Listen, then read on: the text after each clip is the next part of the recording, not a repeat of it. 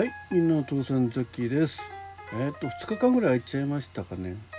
知らなかった偉人伝ってことでね。はい、えー、早速始めたいと思います。10月18日です今日はね。えーこの日のウィキペディアのお誕生日欄のところからパッパッパッと今見まして、うーん、ふんふんふんはい、えーじゃあこの方にしたいと思います。広岡麻子さん、はい、えー、1849年10月18日生まれ。1919年、えー1月14日にお亡くなりになってます、えー、寛永か嘉永2年から大正8年までね、はい、日本の実業家教育者社会運動家大同生命の創業者。あ女性なんですね。大同生命の創業者の方ってね。うん。すごいですね。この時代にねその生命会社を作ったっていうのは、ね、まだ女性がそれほど社会進出されてない時期ですもんね。はい。三井高松の四女ということで三井財閥の系統なんですかね。はい、ペンネームは九点ん？九点実実期生、えー、7回転んで10回起きて生きるって書いてですね九点実期生というペンネームだそうです。明治を代表する女性実業家であり、えー、豪気英明な天性から一代の女傑と称えられました。へー生い立ち、えー山城の国京都京都府京都市、えー油小路通んなんて言うんだろう。油の小路通り、えー出水出水。の小石川三井家六代当主三井高政の四女として生まれる。幼名は照。幼い頃より裁縫や茶の湯生け花琴の稽古などよりも師匠五教。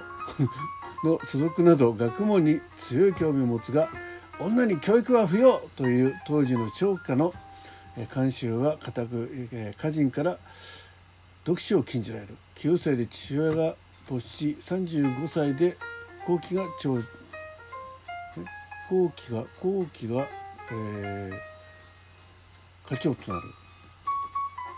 後期さんというのはお兄さんですかね。うん。ちょっと書いてなかったよね途中ね。はい、えー、17歳数え年で、えー、河池前前右衛門と並ぶ大阪の豪商であった梶間屋。のかな梶間屋の第 8, 8代広岡久右衛門正厚の次男広岡慎五郎と結婚。あ17歳で結婚したんだね、えー、豪商のね、えー次男さんね。嫁いだ後も主人は、えー手代に任せて、えー業務を関与しない商家の風習に疑問をと限界を感じ簿記や算日など独学をするようになった。あーねボンボンがねもう小遣いだけねあの番番台から番番番頭番頭さんからもらってね遊ん遊びほうける。ね。いやそれはいかんやろとね思ったんですよね。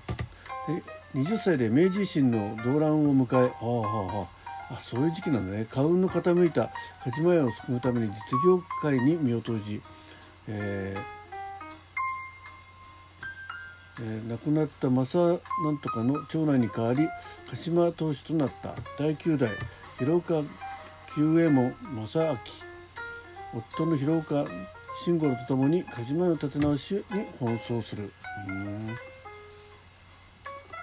明治の女性実業家として1880年明治17年頃から炭鉱事業に参画。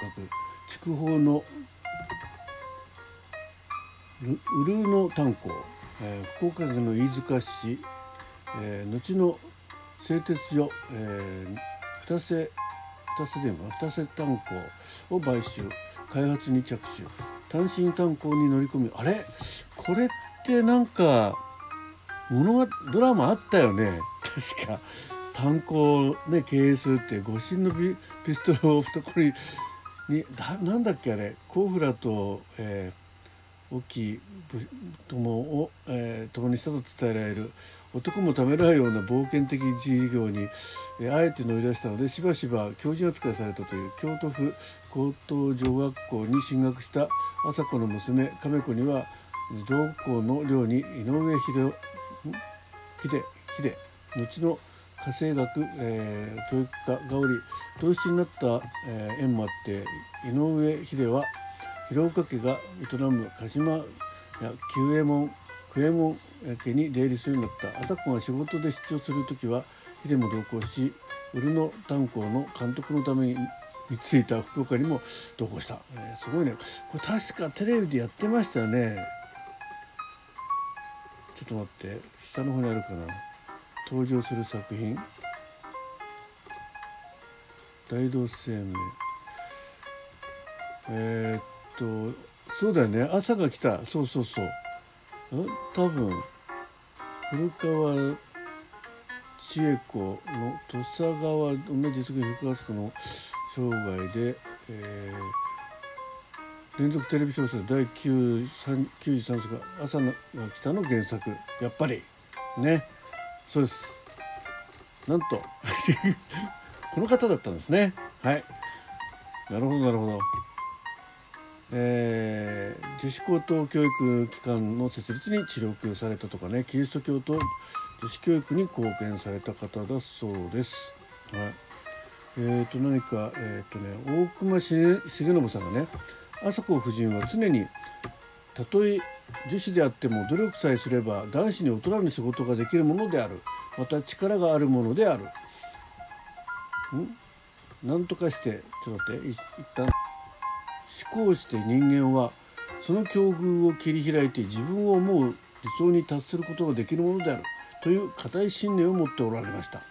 かっこ中略かっこ土このように朝子夫人は男子も及ばぬような偉大な力を持って全てのことに当たられまし当たられましたのである一部の人からは多少誤解も受けましたがしかし朝子夫人の活動は実に目覚ましいものでただその広岡家のためのみならず社会的な活動は本当にの手本としなければなりませんと大隈忍信さんがおっしゃっております。はい、えー、でちょっと戻りますけどうん。うん。えー、女子高等教育機関設立に知力ということでね、えー、ドクラ徳倉正三郎っていうんですかね。父倉の紹介により1896年明治29年大岡女子学園の校長であった成瀬、えー、人蔵っていうのかな？の訪問を受け、えー、成瀬の著書である女子女子教育を手渡される。幼い頃に学問を禁じられた体験を持つ朝子は女子教育に大いに共鳴し共感し金銭の、え、寄付のみならず成瀬と行動を共にし政財界の有力者に協力を呼びかけるなど協力な援助者となる広岡家、え、実実家の三井家一門に働きかけ三井から目白台の土地を寄付させに至り1901年日本女子大学ねえ、現日本女子大学設立に導く日本女子大学の発起人の一人であり創立当時の評議員となるまた夫広岡慎五郎は女子大学の創立委員の一人である。これも確か朝ドラでやってましたね。はい。はい。という感じでですね、うん、あとね囲碁、えー、朝岡は囲碁を愛好しており自らもアマチュアとして上級者でありまた囲碁棋士の石井戦時を、えー、講演したというね。うん。何かエピソード的なものがあるかな？うん。没後の話題。広岡麻子が嫁いだ豪商鹿島家が幕末に各地の藩に貸した金の借用書や麻子の手紙など約1万点の資料が奈良県、えー、橿原市の民家で発見された。へ、えー、そうなんだ。はい。そんな感じでございますね。うんうんうんうん。まあ大同製麺のね CM なんかにも、えー、朝広岡朝子きっかけ編諦めない編のとかねアニメーションの CG としてえー、テレビで公開されたようですね。うんうんうん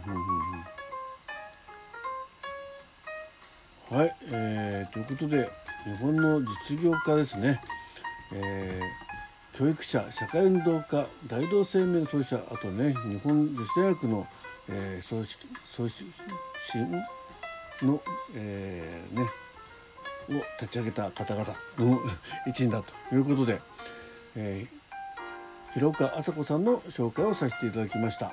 えー、いやなんかねその炭鉱に行ったっていう場面非常に印象に残ってたんでね、うん、あれ誰だったっけ？朝朝が来たの？見てね。誰だったっけ主人公。うん朝が来たでね。トゥットゥトゥトゥトゥトゥトゥトゥ。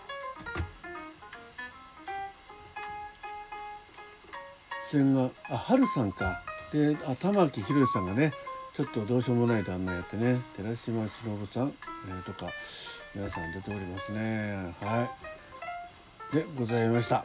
はい。ということで、えー、ちょっと昨日おとといサボっちゃいましたね。本当おとといあたりかな？あだったね。からくりゲームさんだったのね。はい。やりたかったけどまた来年までね1年お預けでございます。はい。ということで最後までお聴きいただきましてありがとうございました。知らなかった偉人伝また明日今度は誰になるですかね。はい。ということでお楽しみに。どうも失礼いたしました。